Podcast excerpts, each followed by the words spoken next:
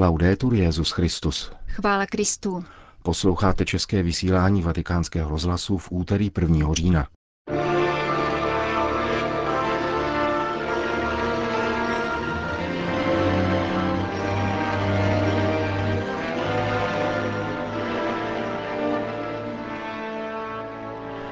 Cestou křesťana není pomsta, ale pokora a mírnost, řekl v dnešní ranní homílii papež František. Vatikánská banka publikovala poprvé v dějinách svou výroční zprávu. Jorge Maria Bergoglio, nynější papež František, zachránil nejméně 100 lidí pro následovaných argentinskou vojenskou diktaturou. Dnešním pořadem vás provázejí Milan Glázer a Jana Gruberová.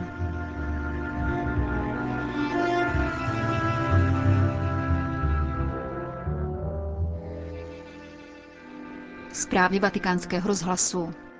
Papež František sloužil dnes ráno mši v kapli domu svaté Marty spolu s kardinály, členy zvláštní rady, která bude spolu s Petrovým nástupcem ode dneška do 3. října jednat ve Vatikánu. V homílí svatý otec vyjádřil přání, aby toto zasedání pomohlo všem k větší pokoře a důvěře vůči Bohu, aby církev dala lidu krásné svědectví.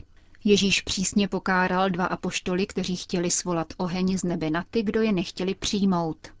Papež František ve svého míli vyšel z dnešního evangelia a zdůraznil nejprve, že cestou křesťana není pomsta. Cestou křesťana je pokora, mírnost. A připomněl, že dnešní liturgická památka svaté Terezie od dítěte Ježíše nám umožňuje vydatně se zamyslet nad tímto duchem pokory, něhy a dobroty. Pán chce od každého z nás ducha mírnosti. Kde je tedy síla, kterou nám přináší tento duch? Tázal se papež a odpověděl. Právě v lásce, v dobročinné lásce, ve vědomí, že jsme v rukou otcových. Když toto zakoušíme, poznamenal, nenapadne nás svolávat oheň z nebe.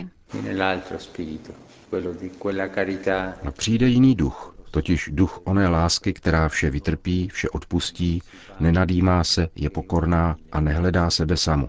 Někdo může říci, a byli někteří filozofové, kteří si to mysleli, že láska je ponížením majestátu člověka, jeho velikosti. To je jalovost. Moudrá církev učinila tuto pokornou, nepatrnou a mírnou světici důvěřující Bohu patronkou misií. Síla Evangelia, pokračoval papež, je právě tam, protože Evangelium dosahuje svého vrcholu právě v Ježíšově ponížení, pokoře, která se stává ponížením. Síla Evangelia je silou pokory, pokory dítěte, které se nechá vést láskou a něhou Otce.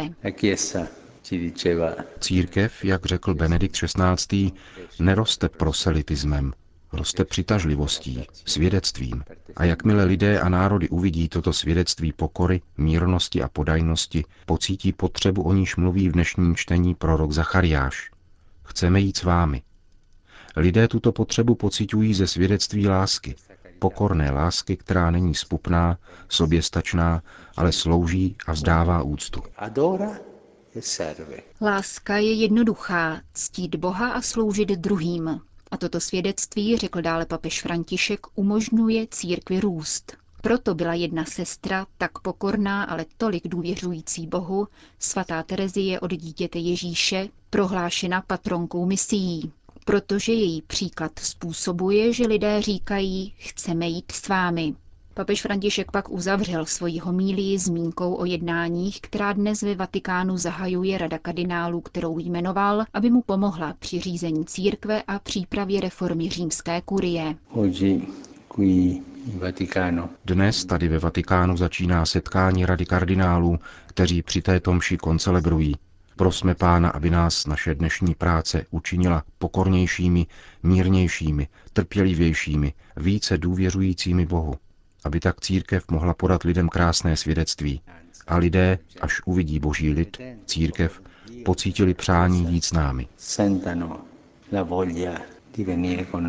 Řekl dnes v ranní homílii papež František. Institut náboženských děl se dnes postaral o premiéru. Takzvaná Vatikánská banka na svých webových stránkách poprvé ve více než stoletých dějinách publikovala svou výroční zprávu. Na obsah dlouhého a odborného dokumentu se vatikánský rozhlas ptal ředitele institutu Ernsta von Freiberga. Naší výroční zprávu tvoří úvodní slova kardinálské komise, ředitel institutu, jeho dozorčí rady a preláta institutu. Dále popisuje účetní rok 2012 a prvních 8 měsíců roku 2013. Důležitá je detailní roční uzávěrka za loňský rok v porovnání s předloňským rokem. K tomu, abyste zprávu četl, nemusíte mít znalost účetnictví. Zpráva vedení spolu s přehledem za rok 2012 až 2013 podává dobrý přehled naší činnosti.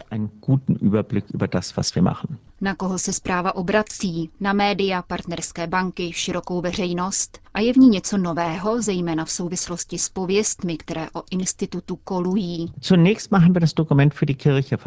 Dokument jsme sestavili především pro církev. Ve světě žije více než miliarda katolíků, kteří mají právo vědět, co institut dělá a jak podporuje církev ve světě. Zpráva je samozřejmě psána také pro naše korespondenční banky, veřejnost, média a finanční analytiky, kteří se o nás zajímají. Nenajdete tu nic nového, co se týče naší činnosti, o které jsme v posledním pololetí obsáhle mluvili.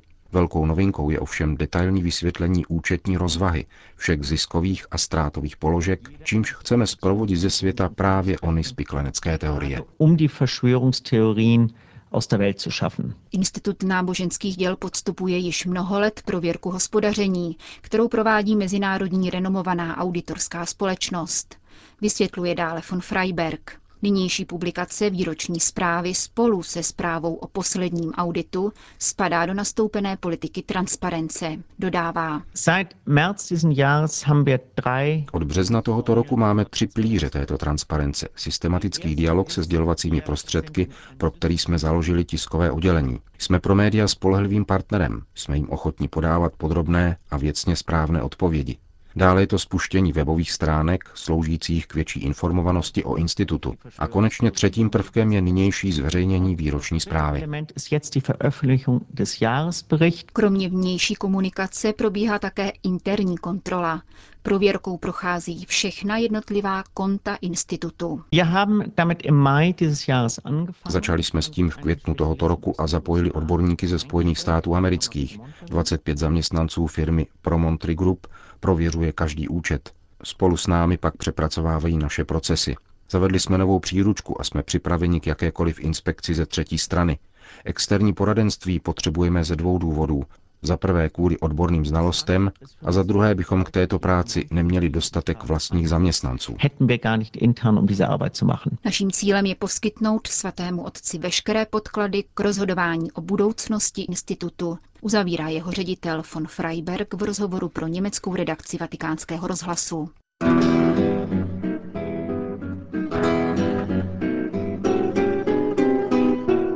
Italském nakladatelství EMI vychází v tomto měsíci titul, který bychom mohli zařadit do oblasti investigativní žurnalistiky.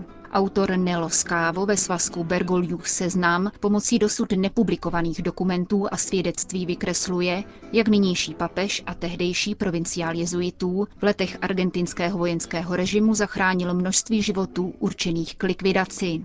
Podnětem k důkladnému zkoumání se italskému novináři stalo očerňování papeže Františka i hned po nástupu na Petrův stolec. Publicista deníku Avenire vyvrací pomluvy o Bergoliově spolupráci s diktaturou a pečlivě rekonstruuje fakta.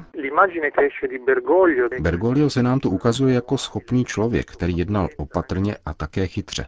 Přece vzal si, že poskytne úkryt desítkám lidí, které pronásledovala vojenská chunta. Riskoval přitom život a svou pověst. Na necelých dvoustech stranách knihy figurují jména, tváře a příběhy lidí, kterým hrozilo, že zmizí mezi nezvěstnými, desaparecidos. Lze odhadnout, kolika lidem v 70. letech minulého století budoucí papež pomohl? Je složité podat přesný počet, hlavně proto, že otec Bergoglio o těchto věcech nechtěl nikdy mluvit. V knize jsme zhromáždili dvacítku svědectví z různých období. Mluví tu lidé, kteří se mezi sebou navzájem neznají a poznali Bergolia v odlišných časových úsecích. Každý z těchto lidí potvrzuje, že byl svědkem záchrany nejméně 20 dalších osob. S opatrností tedy lze tvrdit, že otec Jorge Mario Bergoglio tehdy zachránil více než 100 osob. Další zachránil nepřímo, Zabránil totiž zatčení a výslechu těchto lidí, kteří při krutém vyslýchání mohli uvést další jména. Z vaší rekonstrukce vyplývá, že otec Bergoglio rozvinul tajnou síť. Jejíž základnou byla jezuitská kolej Collegio Maximo v Buenos Aires, kde v té době pracoval a sídlil. Poskytoval zde těmto lidem úkryt. Bergoglio vytvořil tajnou síť za účelem záchrany pronásledovaných, ačkoliv on sám to zřejmě nikdy nepřipustí. Využíval svého vlivu, přátelství a známostí, aby mu každý ze zapojených prokázal malou laskavost či pomoc. Někdo se snažil obstarat cestovní doklady, jiný získával zprávy o zatýkání a únosech.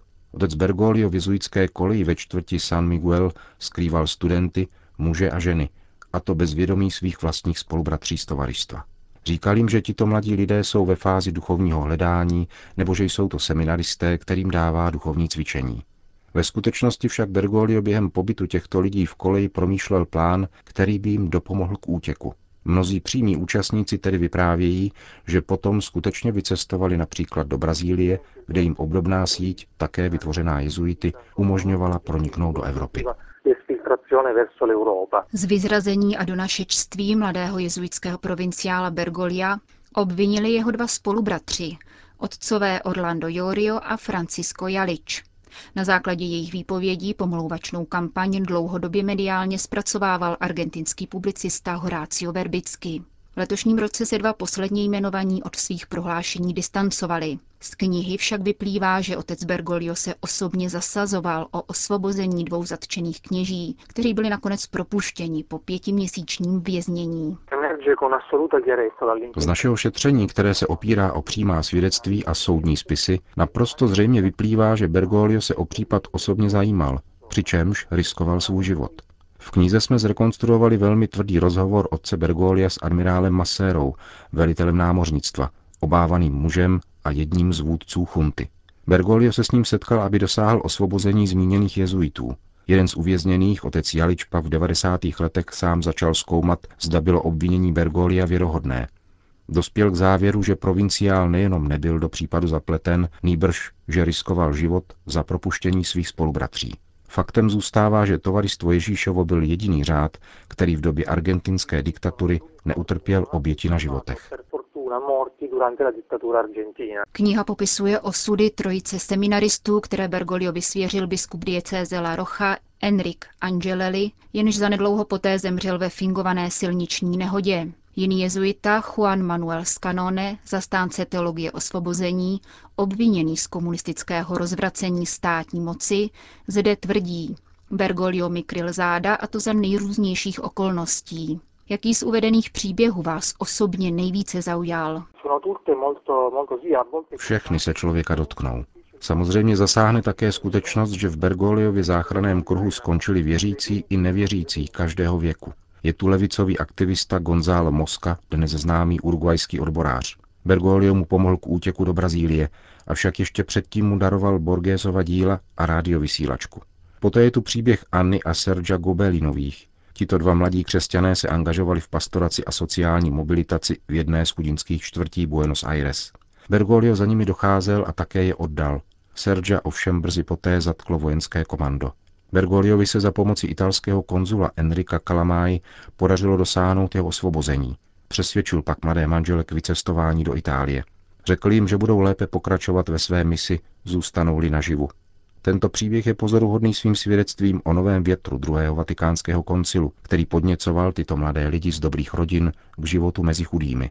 Na druhé straně znovu potvrzuje, že Bergoglio bez vědomí svých spolubratří docházel sloužit svátosti a dával duchovní cvičení v plechových barácích s podlahou z udusané hlíny. Kniha italského publicisty dosvědčuje ještě jednu podstatnou skutečnost. Jorge Mario Bergoglio nejenom o svých aktivitách pomlčel, nýbrž o zachování mlčenlivosti žádal také každého ze zachráněných. Tutéž zdrženlivost po čtyři desetiletí zachovali také papežovi nejbližší přátelé.